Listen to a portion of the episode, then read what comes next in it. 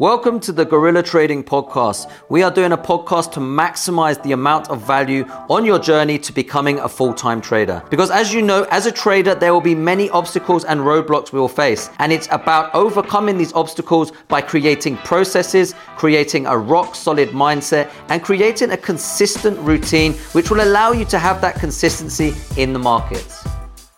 So, what I want to talk about today is the three most common mistakes that traders make that can really affect your psychology and your mindset. So, number one is FOMO. Now, what is FOMO? It's fear of missing out. You tend to find that most traders, when they are not involved in the market, they want to be in the market. Again, sometimes what happens is we see the market moving, and rather than following set rules that you have as part of your trade plan, you actually go in the market just because the market's moving. Now, it's very common because what most people do as a trader is they want to make money. So, again, they want to be in the market all the time because they assume by being in the market they're going to make money. But what we understand is that it's not always the case. We also understand that if you jump into the market when the market isn't giving you a set of rules, for example, your trade plan, it's likely that you're gambling and it's very likely that you're not going to get the desired results that you actually expect. So one thing we have to understand is how can we control our FOMO or fear of missing out. We have to make sure that we have a trade plan. We have to have a set rules and we have to have a checklist. By having a checklist, you're able to check off each and everything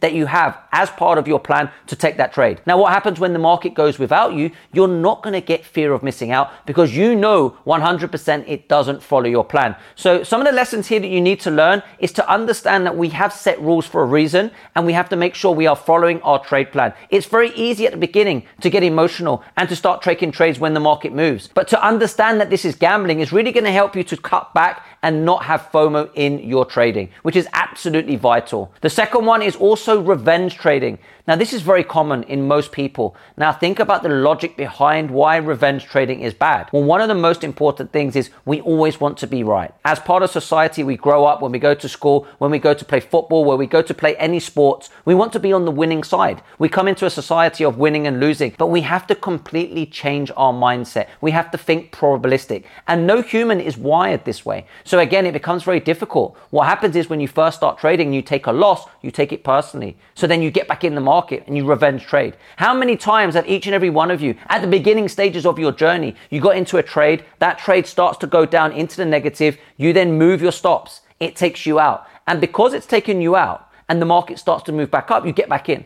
You're not following any plan. You're getting in based on revenge. You're getting in based because you feel the market's taken away some of your money. So again, what you're doing is you're getting back in just because you want that money back. So you're revenge trading. Now, again, most professional traders have been through that period. They know exactly how to deal with that because they've learned from their mistakes. Myself, I've done revenge trading many times, but what I've done is I've learned from it. I understand that it was detrimental to my trading because what I'm doing is I'm getting in based on emotion, based on me reacting because I took a loss.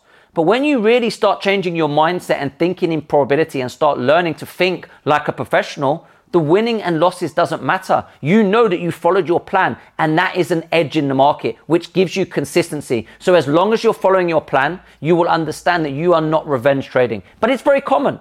And of course, each and every one of you will go through it. But as long as you learn from it, you will become better and, of course, not do revenge trading after that. And the last one is gambler's fallacy, where of course we understand that most of us, when we come into trading, we gamble a lot, right? We, we go into the market gambling because we don't have a plan. We have that get rich quick sort of mindset where we want to get into the market. Sometimes we over leverage, sometimes we over risk. Again, understanding that we are not gamblers as traders. Now, some of you understand that you can take losses, but understanding that as part of the probabilities, we never know when the winners and losses have come. Now, again, I spoke about this in a previous previous video where you're able to really understand that when you look at the market, we have to think in probabilities because it's very easy for you to have a couple of losses and think for yourself, oh my God, I'm a bad trader. Start deviating, start changing your plan. But we have to make sure we understand that probabilities is based on a large sample size. So based on a large sample size, we never know when the winners and losses will come. It's random. But as long as we follow our plan, we know we will be consistently profitable because we have that edge in the market. It's just like a casino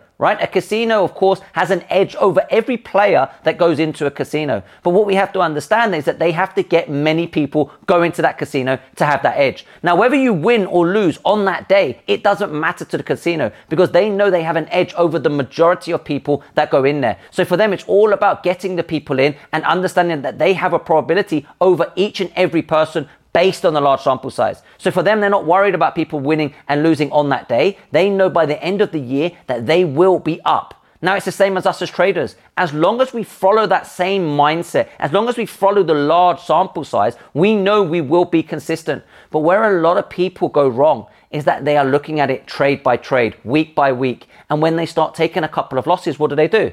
Naturally they want to change. They don't want to accept that the losses are part of the probability. They accept it as I'm a bad trader. So I'm going to go and switch strategies. I'm going to go and trade different strategies, learn that strategy. What happens? They go into the same pitfalls. They have a few losses and then they change again. How many times have you done that? Myself, I went onto Forex Factory and I was trading and I was moving and I took a few losses, moved to the next one. Took a few losses, moved to the next one. So I've been there. I understand it's very common. But as soon as you start really understanding how trading works and you understand that it's based on probability and not on right and wrong, not on winning and losing, but based on a large sample size and a series of trades. And as long as you're willing to follow your plan and not become emotional, you will be consistently profitable.